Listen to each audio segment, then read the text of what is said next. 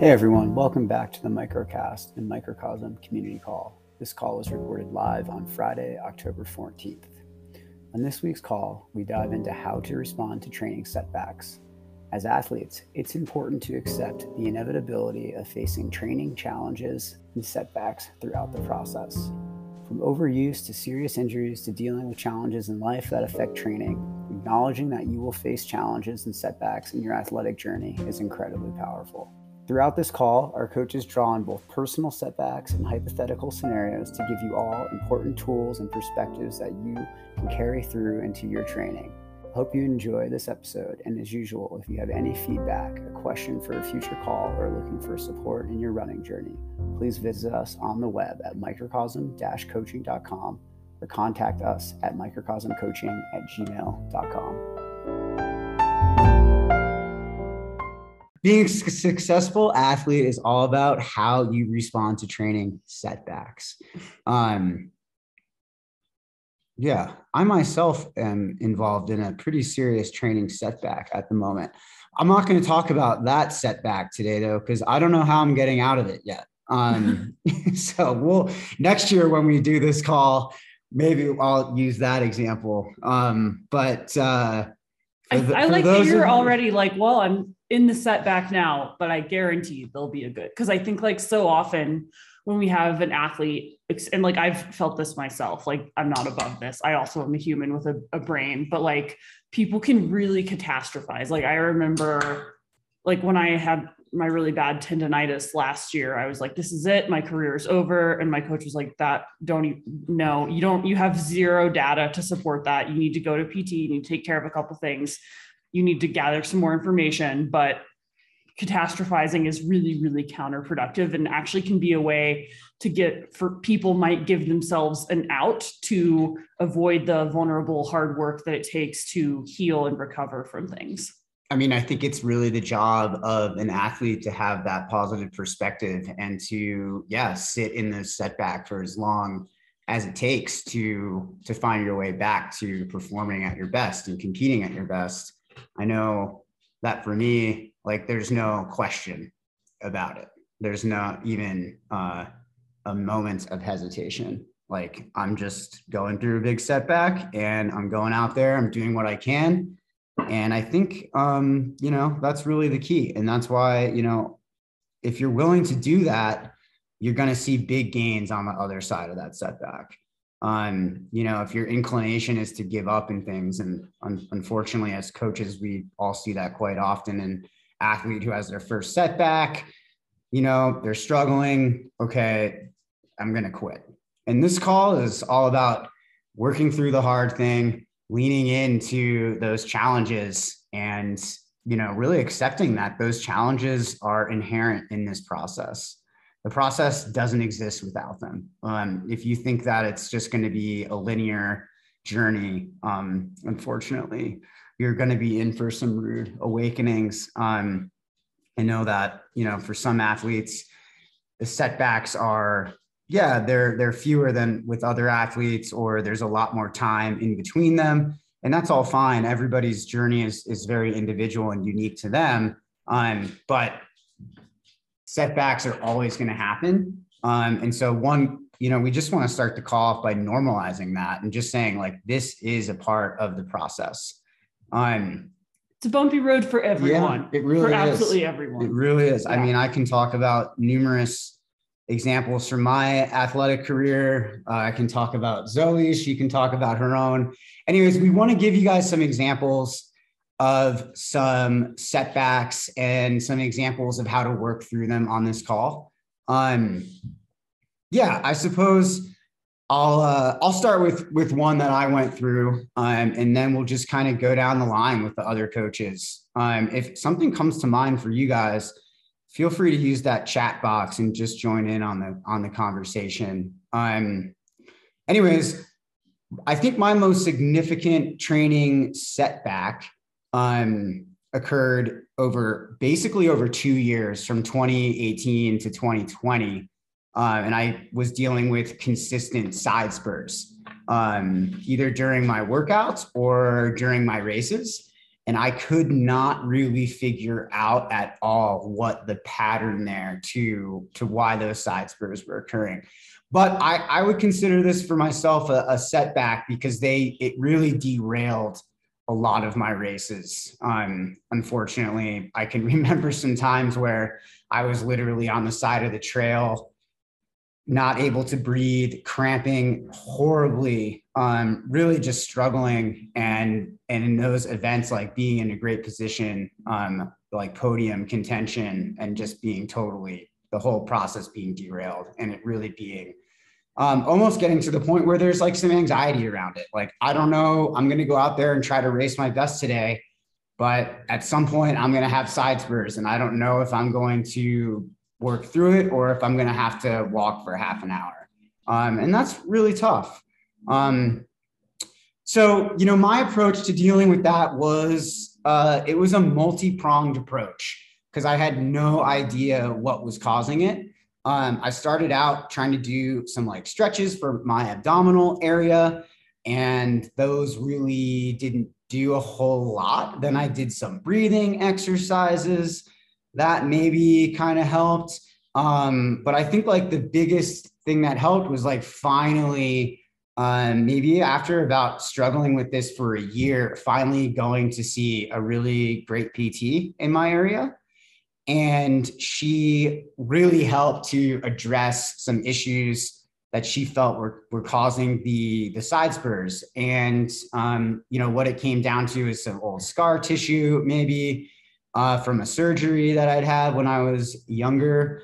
And um, you know really like had to put a lot of resources into that like time and financial resources. She wasn't a very cheap pt to go to um, but I made the investment in my health and, and in the future of, of my athletic career. Um, and I did the work. You know, it wasn't just going in to get treatment and her kind of manipulating the fascia and going deep. It was, you know, really taking that work home with me and having to practice like and work on it on my own as well. Um, the other piece to this that probably helped a lot was working on my nutrition too because we felt like there was probably an electrolyte piece um, you know, as electrolyte, magnesium is an important part of the electrolyte group. And if you're not getting enough electrolytes when you race, it can cause cramping. So that may have been taking an area in my body that was already predisposed to having an issue um, and making it worse, exasperating the issue. So I have like consistently worked on those things over several years and finally gotten to the point where um, I can basically race and do really hard workouts without having any issues at all. Um, it took me a while to get there. I, yeah, personally, I'm very happy and proud of myself for doing that work. Um, I would still be where I was before if I hadn't just addressed these issues with the PT if I hadn't talked about this stuff with Kylie, done the sweat test, like all of these things um, tend to be interconnected, right? And for me, there is also like a performance anxiety piece that was developing. So on the mental side of training, going into a race or a tough workout, not knowing if I was going to cramp and it was going to derail, like if I was almost like pre conditioned to like not do my best, not reach my potential because of this issue, and so I used a lot of uh, visualization as a way to work through that performance anxiety. And I spent a lot of time in the week before my race carving out 30 minutes or so a day to just close my eyes, lie down, and run through the race in my mind over and over again and really see myself kind of like running well, breathing really well, staying relaxed, um, and just performing the way you know in the in the outcome that I wanted, which was to have a strong performance without the cramping. Um, and I would also, on the other side of that, really visualize how I would respond if I was going to cramp out there and if I was going to have those side spurs. Um, and just doing little things like taking in more sodium, doubling down on my electrolytes and things like that. And so I would be kind of pre-programmed before I'd even go into the race to do those things. And it has helped so much. Um, yeah, I think 2021 was like my first season where I basically had zero cramping um, at all during my races, and I had a really excellent season. So um, it's all worked out. Even though when you're in the moment, you're not sure what's going to happen, you're not sure if it's going to work out, but you're just kind of doing your best to problem solve and bringing in as many experts into the equation as you can. I think that's super, super important. Cool. Well, I hope that little uh, monologue or whatever was helpful. Illustration was helpful for you guys, um, and just to, especially to normalize just some of the things that we go through. Like training setbacks don't have to be, you know, uh, a stress fracture or some motivational thing. It can be like just dealing with like a persistent nagging side spur, like I was dealing with. Um yeah let me let me move on. I want to i want to bring sarah on now because she's fresh off of crushing a hundred miler. This is her i believe it's her second hundred miler she has been working through the training process for over a thousand days in her training log and that happy 1000 yeah like that's huge we always talk about like these benchmarks in training. They tend to happen like around that 500 day mark. Um, and then again, like double down on that thousand day mark. Here we go, Sarah with a with a really awesome accomplishment. Um, and she definitely worked through a lot of challenges, and so she's got some a great story for us. Yeah. So um, the race did. You know, I finished. I'm really. Oh, it's it says it's on. Can you not hear me? You can hear me? Got you. Yeah, I was muted. Okay, We're just talking on a silent computer. um, so I'm really proud of this finish. Um, so my other hundred mile finish, I um, I did not have any setbacks on the day. I had like a really just great, easy day, and um, everything went really well. And I was proud of that because it was my first hundred miler and everything. But I'm like way more proud, I think, of this last week because it was so hard. I had so many setbacks from really early on. Um, so the Pacific Pacific Northwest, uh, I envisioned as chilly and um, kind of like fall weather. And um, I have a really dialed nutrition plan here in Colorado that has served me well for like really maybe like 15 months at this point. It's very dialed. I feel really confident with it. Uh, was not taking into account the heat and humidity of the Pacific Northwest. And uh, I was in a hole by 22 miles, sweating and I don't sweat and losing a lot of electrolytes. So I was dehydrated, struggling to eat early, starting to puke by mile 45. So my nutrition plan, which you know keeps me moving, uh, was totally thrown out and I ended up having to spend a lot of time sitting in aid stations. And so I'm watching the clock tick by, I'm watching people pass me, and I know like this is not the race that I thought I was going to be running that day. Um, and it was hard to not feel some loss with that. And but when I did, I was like struggling. I was like not in a good place. I was really struggling. And my crew was like, hey, like, okay, so you're not gonna like have a top finish but we're going to finish this race and like we're going to make this work. And so we just problem solved and every time i came to the aid station i just got as many calories as i could let myself digest and then just hit until i could get to the next aid station do the same thing. Like can't eat while i'm moving. Fine. We can still eat. I'm still getting calories. And so it was reframing not giving up because i wasn't you know gonna have a strong day. I was feeling like when my ego was getting in the way, that's when I was having a low moment. And when I was like, this isn't what I want, this is hard, this is, you know, all of that.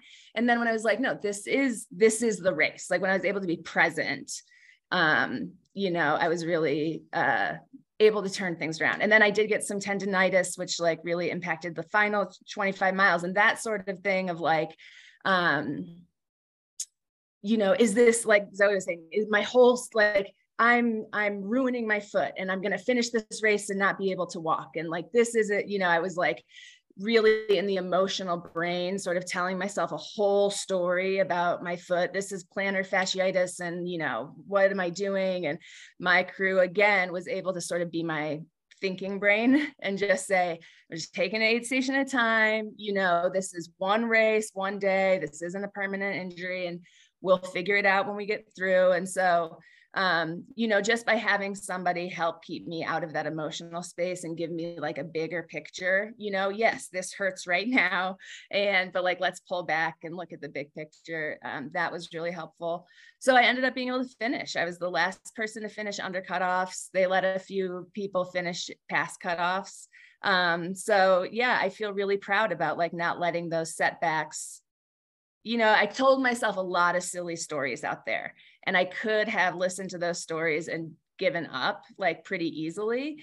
Um, but by changing the story I was telling myself and changing my expectation and like being more flexible with the outcome and focusing on those process oriented goals, I was able to get the finish. Wow. Wow. What a story. I mean, that's just incredible. I can totally relate that kind of feels like my CCC experience. Um, I'm just. I thought of you many times out there, TJ. I really did. Like that helped. Like I, I was pulling from your strength. I was like, TJ was struggling from the beginning. Like I got 20 miles in. Like I can do this if he could do this. You know. Good, good work. I mean, that's that's awesome. I'm curious if maybe some like of your past challenges and things that you've worked through, I don't know, kind of gave you some strength out there, or maybe even like subconsciously helped kind of pull you through? I mean, in the in our shared document here, you talked a lot about, you know, coming back from pregnancy and and motherhood as some of your yeah, toughest, biggest setbacks and like moments of transition in your in your running career? I mean just talk about that for a minute. Did did any of that i don't know maybe allow, give you some of the tools that helped you work through this? Yeah i mean so i think um you know, a lot of times we think about setbacks of training as like surprise injuries um, and um, or like a body thing. Like, you know, I I hurt something, I figured out how to heal it, and then I move forward. Or I figured out the combination of things to make me feel better, and then I move forward. And with becoming a parent, you know whether i mean yes there are definitely physical things if you know you um, birth a baby carry a baby but like just becoming a parent your whole schedule shifts your identity shifts um, there you have very little control of your life um, and you do have to do a lot of that problem solving and what can i get in where and you have to be flexible with outcomes and you have to um, you have to you know, like, okay, you know, sort of how I was the same way that was like aid station to aid station last weekend. Um, you know, just get to this next part. I mean, really, when you have new kids, um, it's like you run on the days you can run. You accept the week in front of you the training as it unfolds. You don't have expectations about what it is. And if you have those expectations you're going to be disappointed. And that with those sorts of lessons like when i was out there like with these expectations about how my race was going then i was disappointed. And when i was able to say no I'm just going to let things unfold. So I really do think that piece, like that flexibility um, and that that process oriented and like present moment focus, um, were things that I really drew from from that transition to parenthood. And I I definitely think that those are tools that athletes need to constantly be trying to develop because without that flexibility and without the ability to to you know be flexible with expectations specifically it can be very easy to feel become uh disenfranchised to feel very disappointed. I mean we see this all the freaking time as coaches. I you know sometimes i just get blue in the face because i'm like all right here we are as coaches. We're trying to like normalize these things and help athletes you know become successful. And like part of that is is like understanding that like we need to control our expectations. Like if my expectation is like i'm gonna to boot and rally and then all of a sudden be crushing my miles like is that an, a good expectation to have? Because like if you don't meet that after like you're able to get some food in aid station you're just going to feel awful mentally on that next segment of trail. And so something that i've always at least tried for myself is to really come into a race with or or into a setback with an in, infinite mindset and just to, to try to embrace how everything's going to unfold naturally and i i I wish I had more words for that because I feel like it sounds hippy dippy to just be like, just embrace how this unfolds and try to be in the present moment and respond and use your process oriented goals. Because, like, when we have an expectation for how this is going to feel or how the setback is going to go, it becomes difficult to deal with the inevitability of that, like, not going as planned.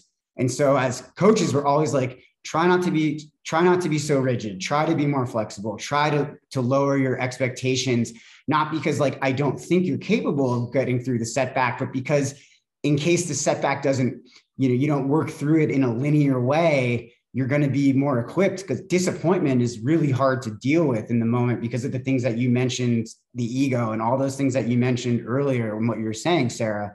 Um so you know like you almost have to live these experiences many many times yourself. And it's like almost no coaching can really like help an athlete. Like you just have to go through it and go through it again and like be willing to go through it. And then you develop like almost it's not like a thick skin to it but you just develop like an understanding that like yes i can find light at the end of that tunnel. Um, i got advice from courtney dauwalter about running hundreds but i think it's also just good life advice. And she said the key is to just be curious about what's on the other side of the discomfort. And i think that just like having an open like maybe you will boot and rally maybe you'll just keep booting and the rally doesn't come but like you owe it to yourself to find out what what that is right? And i think that's you know the same thing with like life setbacks is like you know you owe it to yourself to be curious and find out like what's on the other side of like a professional setback of a personal setback a relationship setback whatever it is just stay stay curious with it and don't stop looking for that other side. Totally. Yeah i love that kind of like the forward moving mentality that almost exists there for people who have recognized that life is full of trials and ebb and flow. And, you know, it's just like, yeah, I'm going through it. It really freaking sucks, but, you know, like it's not going to last forever. I'm, you know, I'm acknowledging that I'm going through it and I'm going to continue to try to, you know, do everything I can each day to be in a better place tomorrow. And whether I am or not, you know, I accept that. And like, eventually, you know, I think especially in ultras, like if you run enough ultras, you know, like you can feel profoundly awful for a large period of time and then all of a sudden be feeling great. And it's like so crazy and weird about this sport. Um, but that's just kind of what happens. And like the athletes who are able to kind of just sit in it, like you did, Sarah, are the ones who are able to like find the light at the end of the tunnel. It's like almost using the setback as kind of a motivation um, rather than a referendum on like i'm not good enough and like all of these things that can sometimes get into our heads. I'm, I'm curious can i get a show of hands from the coaches? Who has ever felt like i'll never be the same runner again? Like who's ever had a setback where they're like i'll never be the same? Unanimous. Just, yeah. yeah. for for the for the Many listeners times. at home that's a 100% hand raise from all the coaches. Yep so just you're not you're not alone. Yeah let's uh let's hear from another coach. Um kristen i feel like your your story here is is pretty intense. And i think it can really help athletes who are kind of dealing with yeah some of the more mental and life stuff and how that can affect the training. Um yeah would you would you like to dive into your example yeah. Um, yeah. So for me, my, um, a lot of my setbacks are up, until recently with my back injury, my setbacks had been mental and emotional. So if anything stressful happened, anything that would like trigger my anxiety, running was always the first thing to go out the window. And so before COVID happened, sorry, Avalanche wants to be involved. Um, before COVID happened, uh, everything was great. was, you know, on a really fun path with training. Um, and about was right when I got back from uh, New Zealand after Tarawera. Uh, my dad had had his second heart attack within you know a few month period which was really scary um, my dad and i are really close um, and i was living in boulder at the time so i couldn't be there physically to help. I felt you know super helpless didn't know what to do. You know driving back and forth wasn't really an option and the world was also shutting down. So i wanted to be as close to my family as possible. Um, and honestly within a week i packed up everything my entire life in boulder. I didn't i didn't even get to say goodbye to a lot of people that i wanted to say goodbye to. And i moved back to south dakota to be close to my my parents and my dad as this was happening. Um, and what I didn't realize was the amount of stress and anxiety from being in Boulder was like quadrupled now that I was like with my parents every day. And I love my parents, I love my family, but there's just a lot that goes into that. Um, you know, and like working through some of the medical stuff with my dad and watching him have to take, I don't know, 40 different pills a day just to stay alive was like the emotional impact like that it had on me and watching this and like you know understanding like the futility of life and what's really important and in a lot of scenarios i think normally i would have used running as an outlet to decompress or to sort of sort through things but i started using running as an outlet that became like almost harmful um, where I was crying through my runs. I felt selfish. I felt like it was like mentally, it was the lowest point I've ever been in. Um, and so for me, I had to take a step back from running. Like I, I had to dial it in. I had to like reprioritize and just be present with my family in and out of hospital, like in and out of surgery. Like then my dad got COVID. So it was like all of this stuff was happening and I had no idea how to address it. Um, so yeah, running setback, you know, like probably the biggest running setback of my life. Um, and what I learned from that was like, you know, step one, get a therapist. that was super duper helpful. Um, just being able to talk about these fears, anxieties, worries, the the unknowns um, was really important to have, you know, like a objective outside perspective. Um, the other thing too was that like even though I wasn't running, I was still so psyched for all of my friends and co-coaches and training partners who were who were running and doing these really amazing things and having these breakthroughs. And I I felt like I was missing out. So I had a lot of FOMO happening because I wasn't in Colorado anymore. Um, and I wasn't running for the time being.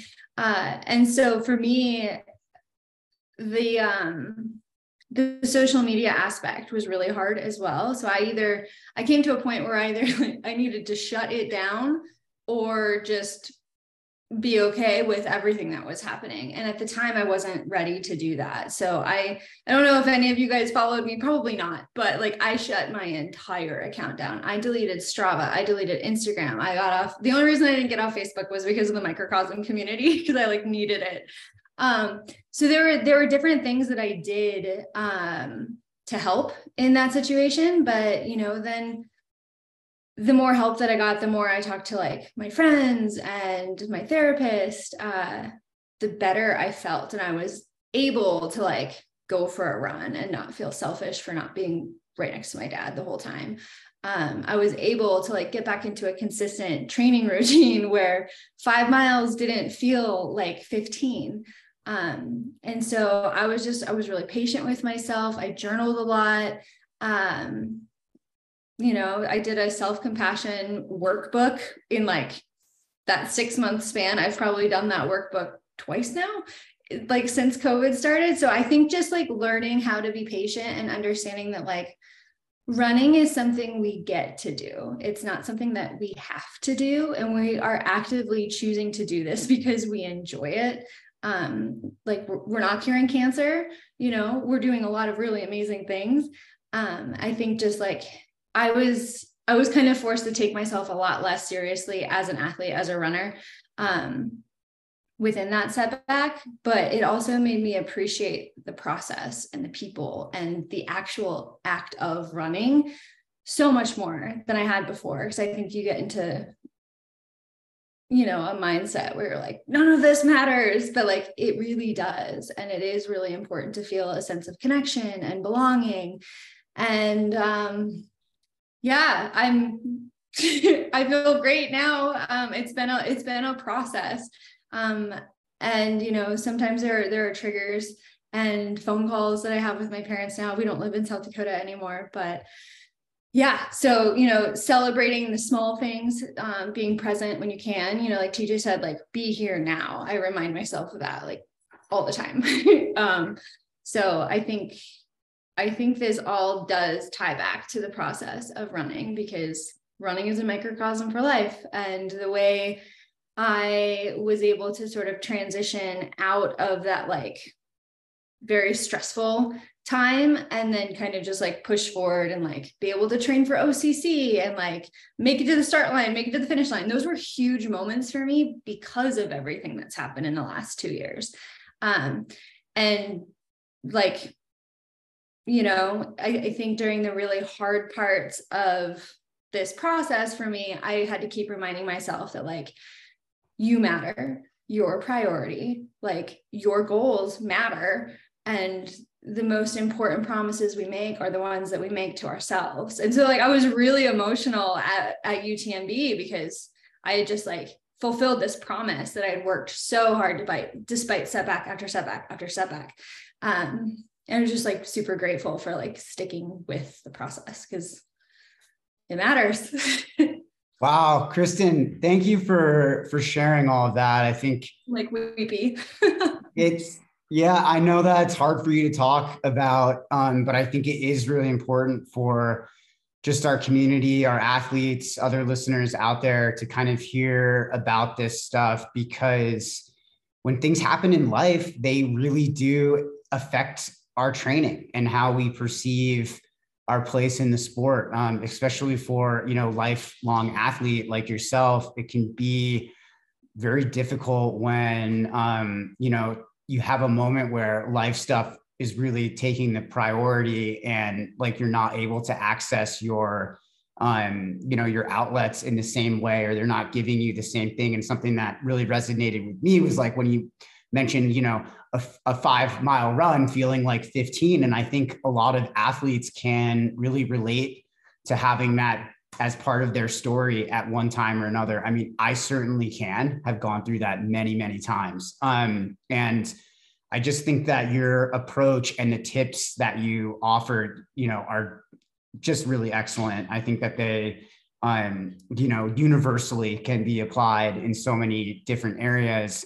Um, you should be so proud of yourself for you know working through that and um, you know we're you know we're really grateful to have you with us to be able to share something like that. There was a follow-up question in the in the chat box about whether or not you mentioned what you're going through to your coach and if they helped you adapt the training plan during that time. Um that was a little tricky um, because sometimes sometimes I would ebb and flow where I, I, would tell my coach, I'm fine, everything's great because I thought I was. And I would go out for a run, I'd go out for my third run of the week, and I'd realize like I'd start having a panic attack or an anxiety attack, and I'd be like, I can't do this. This I'm never going to be the runner I was. And the whole thing fell apart, like it'd start to spiral. Um, so I was very uh, communicative with my with my coach about those thoughts, um, and it kind of got to the point where it was like, "Hey, we either need to take a step away, or you need to focus on consistency." Um, and that was a little harsh. uh, at the time for me. And I ended up taking a step back and just saying, I need, you know, I need to focus on this right now. And, you know, he was amazing. He was so helpful with everything, got like, helped me find a therapist, made sure it was the right therapist for me. Um, and then checked in of like two or three times a week, which was, which was awesome. Like I felt genuinely cared for. I felt, um, I felt supported. And I think that that was, you know, as, as a friend, as a coach, like, everything David did for me was just like unexpected, but not at the same time. Like he coached me through running and through life. And like, what more can you ask for? He was amazing. Yeah, awesome. Um, you know, coaches aren't therapists, but we're great supporters. I've I've definitely helped a couple athletes find a therapist. Like, yeah. and that's a boundary that I'm always really clear with. As soon as someone's asking me for more emotional resources that I can ethically give, like that's when I'm like, you know what, I don't have the answer for this, but I do have, you know, I can work with like I've, you know, I've even tapped into Sarah to help people find um, therapists that were in their network and that were trained in their like what specific area they needed. And that's something that you know i've done before and i will do it again because i really believe in people building out out their team. Totally. And i think back to that flexibility thing kristen where you mentioned like okay we came to the decision that like it was best for me to like step back from training for a little while maybe to give yourself some emotional space what you know maybe to stop making running a referendum on who you are. Just a few things that maybe i've gathered from listening to you but i think that that's really important. And like stepping back can be like going for as long as it feels good. Like if it's a 30 minute run and that's all that feels good we can build on that. And so your training only looks like good training within the context of what's going on in your life if you continue to try to run 15 miles when you know five miles already feels like enough that can really create a discontentment with the process. And like what you mentioned right kristen like this is all about just having fun. Like if you're not enjoying the training you're you're not going to reach your goals or you won't reach them consistently. You're going to get burned out. I mean this is just the facts. This is what the research suggests. This is like how do we become resilient and work through these challenges? Like we need to prioritize what feels fun. We need to align our our training lives with the goals that we have. Like we need to make sure that things are in balance. And like although i don't believe it's possible to have perfect balance it is worthwhile to try to pursue balance in the way that it works for you in your life um, and that sounds like to me, Kristen, that like you, you know, you found your way to that point, and that's so important. That's why you're still, you know, here. That's how you got to OCC, and we're able to run that and everything. Um, you know, sometimes when we take a small step back, and it could be like a shift in volume, or you know, maybe like taking a week to just run off the clock. Like that's something I like to do with my athletes. Just like, all right, do what feels good for a week. See how you feel after that, or like run without your watch for a week. See how you feel after that. Or take three days off. See how you feel after that. Um, and it's so important like to communicate that with your coach. I i really like that you didn't um you know necessarily like you had some serious external things going on. Um you recognized how they were affecting your training and then you kind of like problem solved and figured out a way to work with those challenges. And you mentioned specifically in your notes, like leaning into what you were feeling rather than ignoring it. Awesome. Yeah, that was huge. That was, you know, just being like, this is how I feel. This is how my body feels in response to this emotion. And just like being curious about it and seeing like what else came up. So I feel like the last two, three years have been like my first hundred miler. yeah. Just problem solving, problem solving, problem solving. So yeah, it's it's worth it. Definitely therapy is amazing. Um, lean into what you're feeling and also just like trust the process. Absolutely. I mean, trusting the process is fundamental. Not don't turn away from the people that are have been there supporting you all along um, bring them in to the conversation. They know you best. That training history, that cumulative mutual time that you spent together is really powerful in tough moments. You know, that's yeah, the time to check in more. Yeah. The other thing I would say too that I forgot I wrote in the notes is um, get involved with your community, um, volunteer, you know, help out, go crew, go pay, like if you can't pace, but like go do something with your with your friends who are doing these epic things you know like if if you have a friend doing an fkt and you want to like even just go spectate just be there just be you know be at an aid station mark a course, sweep a course, do, you know, I think just getting yourself reestablished in the community um, is really important. And I think volunteering by doing that is a really good way to give back and to also be involved at the same time. Awesome. Absolutely.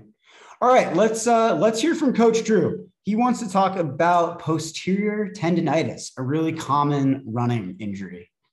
Drew, take it away. So I uh, I like this one because I've had more frequent um, I guess, uh, interactions with uh, athletes having issues with uh, post tib issues, but really you can insert any type of injury um, that I know we all have, you know, issues with.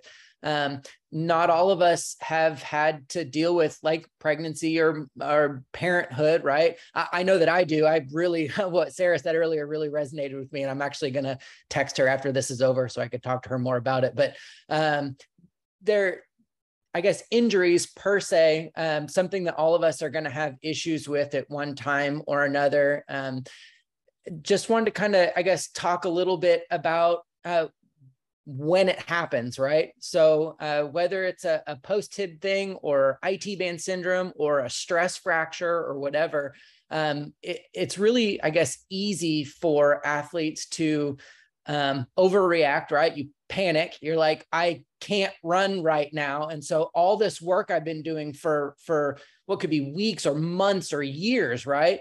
Um, is just all down the drain. And so you get this like negative downward spiral of, of emotions and thoughts um, that are really not conducive to, um, I guess, helping you get better.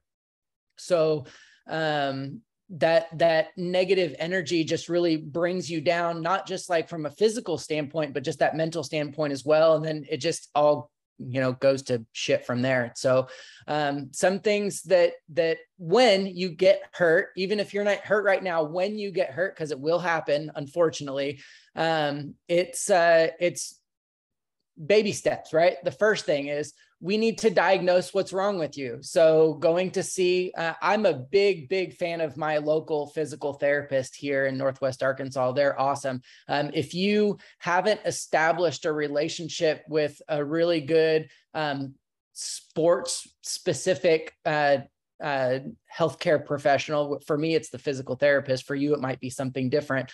Um, but but establishing a relationship with someone that that can know you right? It's not like you're going to go see your physical therapist one time and then never go see him again right?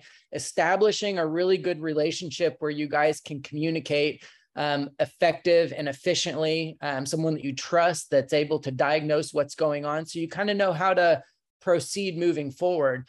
Um, there are several times where someone will say like man my ankle really hurts. I'm kind of limping and i i need you as a coach to tell me what I'm supposed to do. It's like, we don't know what's wrong with your ankle. Like I, I can't diagnose it virtually, right? So going to see someone, find out what's wrong so you know how to proceed.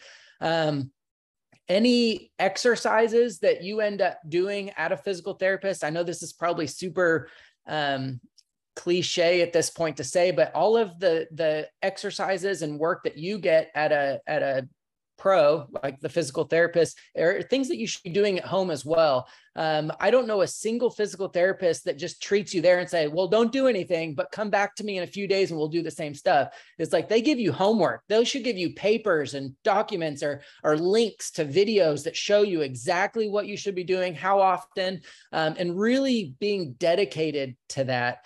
Um, and so, uh, uh, really, uh, once you get all that stuff, trying to communicate that with your coach. Um, and oftentimes, I, I, know that I've seen TJ do this before, which is really awesome. I'm sure the other coaches as well. Uh, but asking athlete, is it okay if I communicate with your physical therapist? I know that I do that with my athletes. Um, sometimes it's just easier if we can in like bring someone in to like your training to kind of get a better idea of of the progress to continue. Um, and even when you're not running, say you end up taking like a week off or two weeks off or whatever the thing is, say you break your foot and you're six to eight weeks off. Uh, during that time, um, it's not like, well, we're going to pause your log and then we're not going to communicate for eight weeks. No, like, like aside from rest days, really any day that say you're not running, but you're cross training or you're, you're having to do your stretches or your physical therapy routine, like I want to hear about it. I want to know what you're doing uh, to at least, if anything, hold you accountable, right? To make sure that you're you're doing what you're supposed to be doing, because I want you healthy because that's kind of our job too, right? Keep you healthy, get you healthy, um, and then uh, accomplish big goals. Um, and, and, so, really, communication still a big part of it. Um, what I like to tell people too is really when you're in the midst of an injury too, really trying not to think so far forward. Had so many athletes that might have a say, let's a marathon on their training program that's like maybe three months away or four months away. They end up having an intense pain that needs to be diagnosed and handled, uh, but they're unable to run for a few weeks. They're like, well, crossing that marathon off my calendar. It's like, no, no, no, no, no, no, no. What we're doing here, we're ignoring everything past this one week. This one week, let's create a plan. Let's stick to it and really get nitty gritty for this one seven day period. And then every week we just look at, you know, the next week and then we get that done. And the next week we, we really break it up, right? Looking so far forward months ahead of time is a complete waste of time. And it's a really easy way to kind of get down about the process.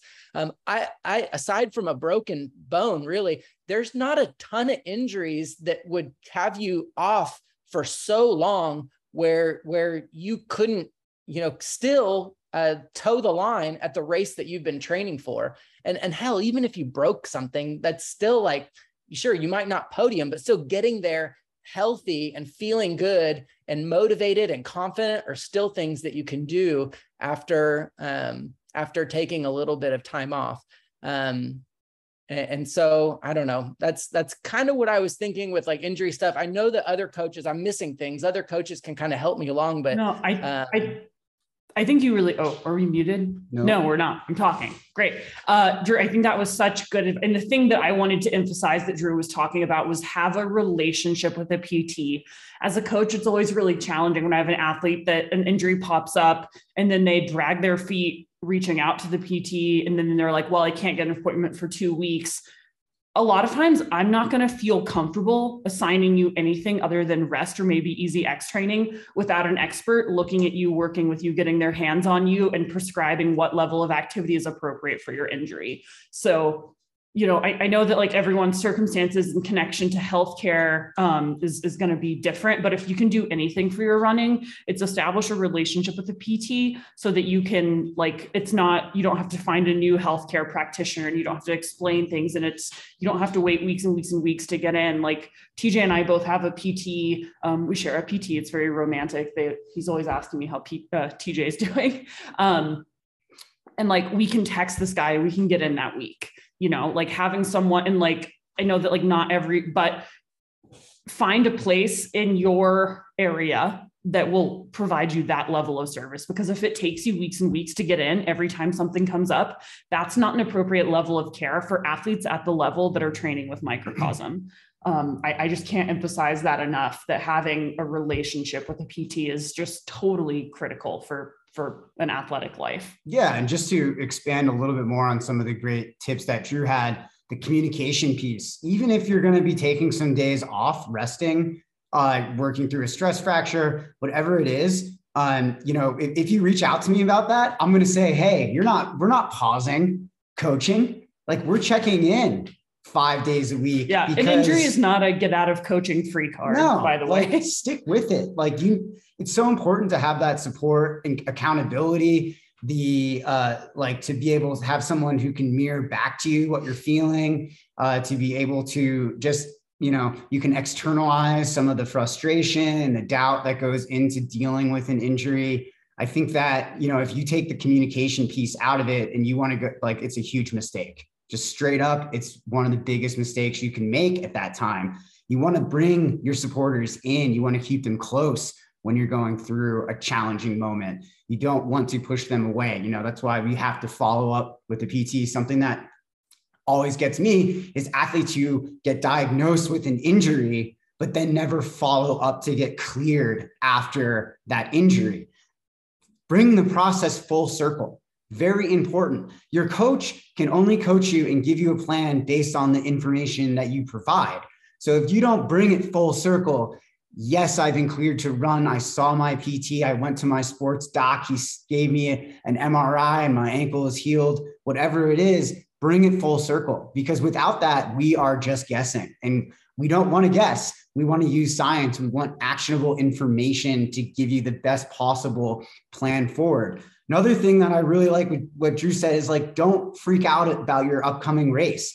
Like a lot of like those outcomes are determined about with are determined in how you actually like perceive that injury setback. If you think if your perception is like this is going to take me out for 6 months, you're probably going to be out for longer than you think.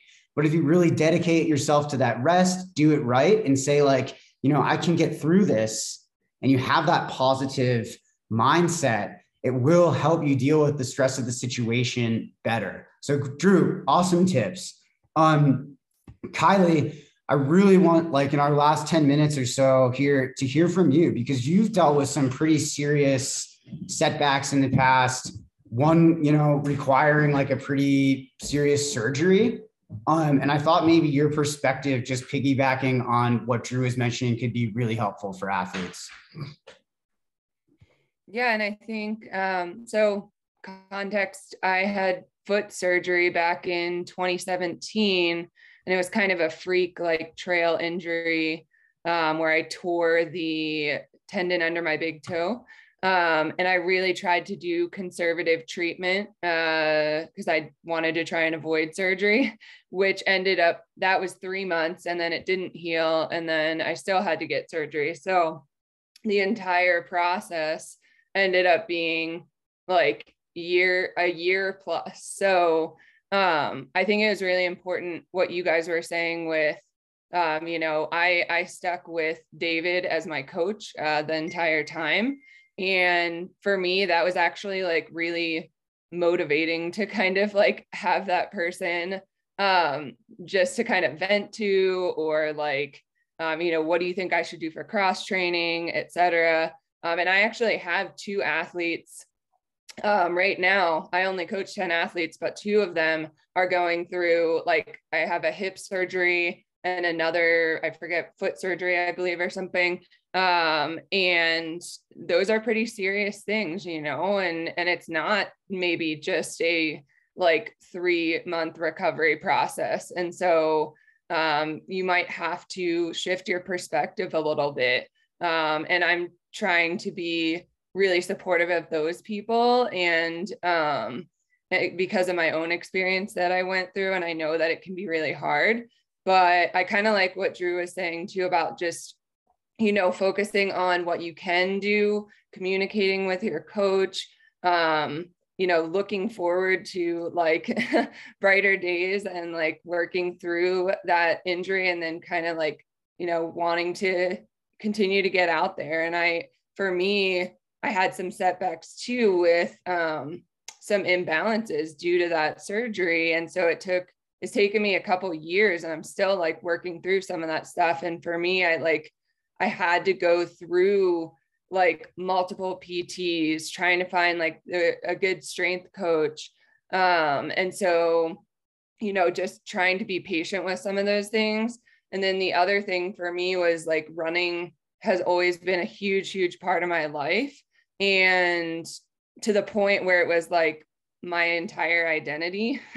And so like trying to figure out like what can i also do outside of running to like i like uh, kristen's recommendation of like volunteering or staying connected but at the same time like you know doing agility with my dog or like doing some other things too that make me happy and trying to kind of balance that with the the run training and stuff and then that recovery process et cetera. So um i feel like i don't necessarily have new ideas that weren't mentioned uh, but just wanting to maybe reiterate some of the things that other coaches said and and also um, you know that little piece about uh, maybe just like having some other hobbies and things that you can can do at the same time while you're going through that recovery process, et cetera.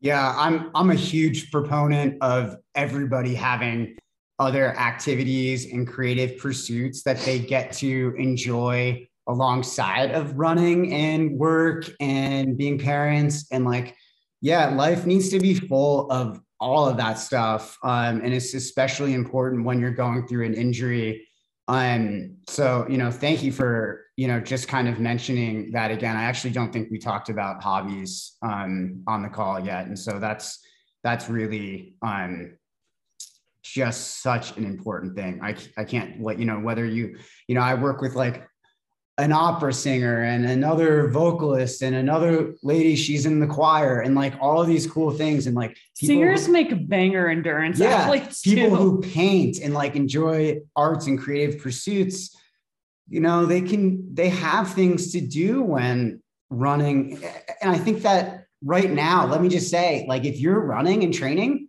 you're going to eventually get injured. Like you're eventually going to have a, a motivational setback.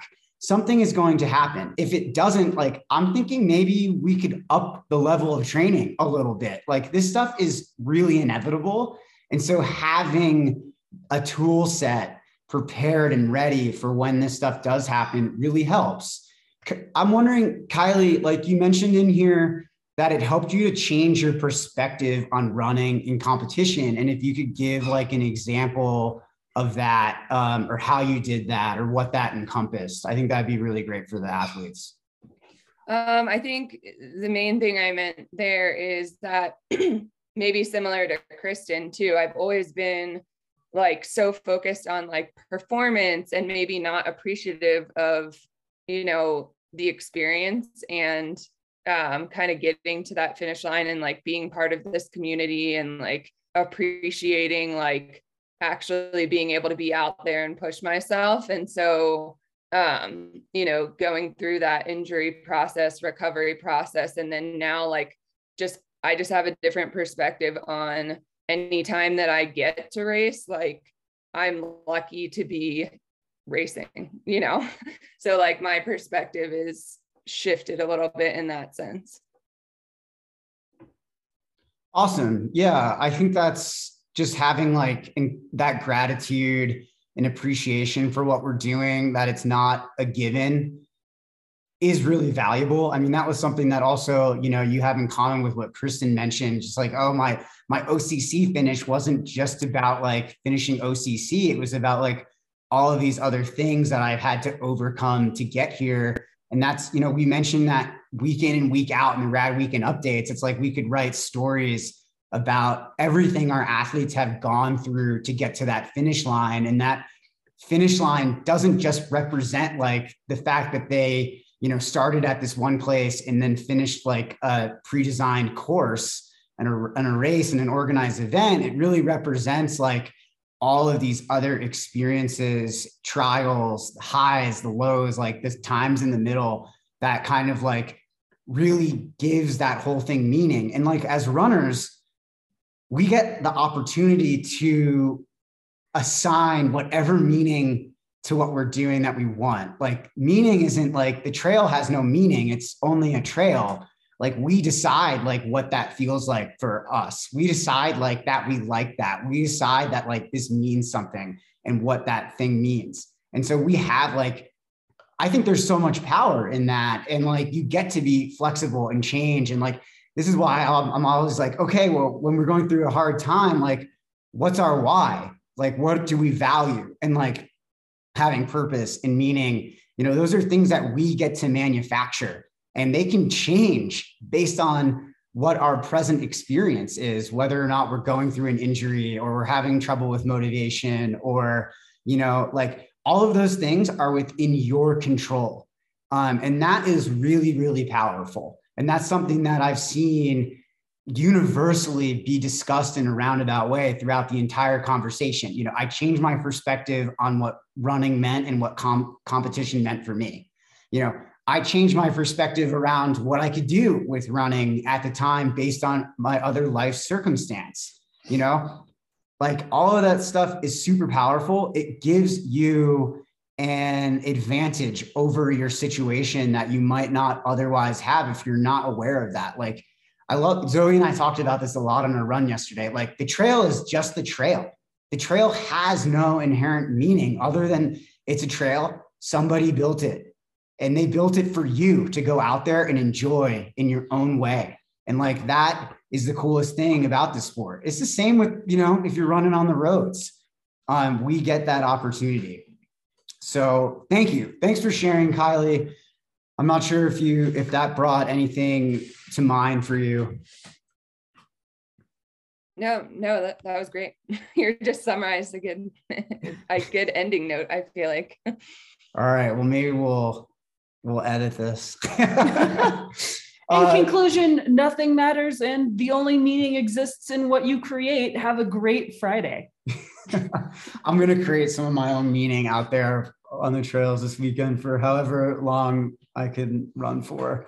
Um, thanks, everybody. I know this is a can be a challenging topic. I hope that just in hearing some of the stories from the other coaches who, you know, we're I don't want to put coaches on pedestals. We're humans.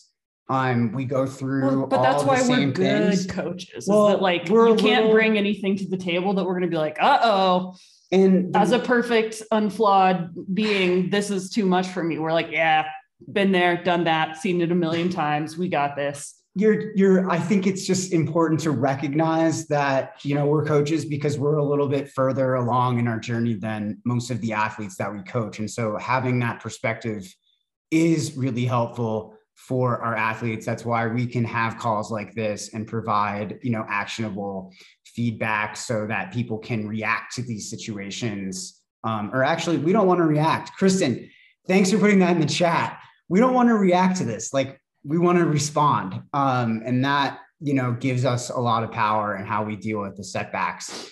Um, well, thank you guys. Next week, we're going to touch a little bit on the motivation side of setbacks as well as kind of go through uh, our classic rapid fire Friday. So hope to uh, see you guys there. If not, you can listen on the pod or check us out on YouTube. Have an awesome weekend. Thanks, coaches. You guys did a great job. Bye.